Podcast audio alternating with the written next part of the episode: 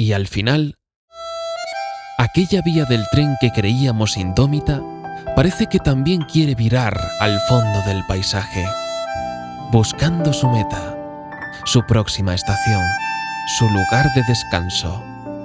Pronto esas paralelas de metal se juntarán en el horizonte, en el punto de fuga, y solo nos quedará imaginar a dónde fueron.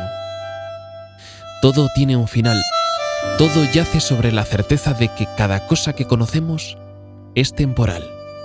Todo, como este vinilo, también acaba. La cuestión es saber cuándo. Inflexiones.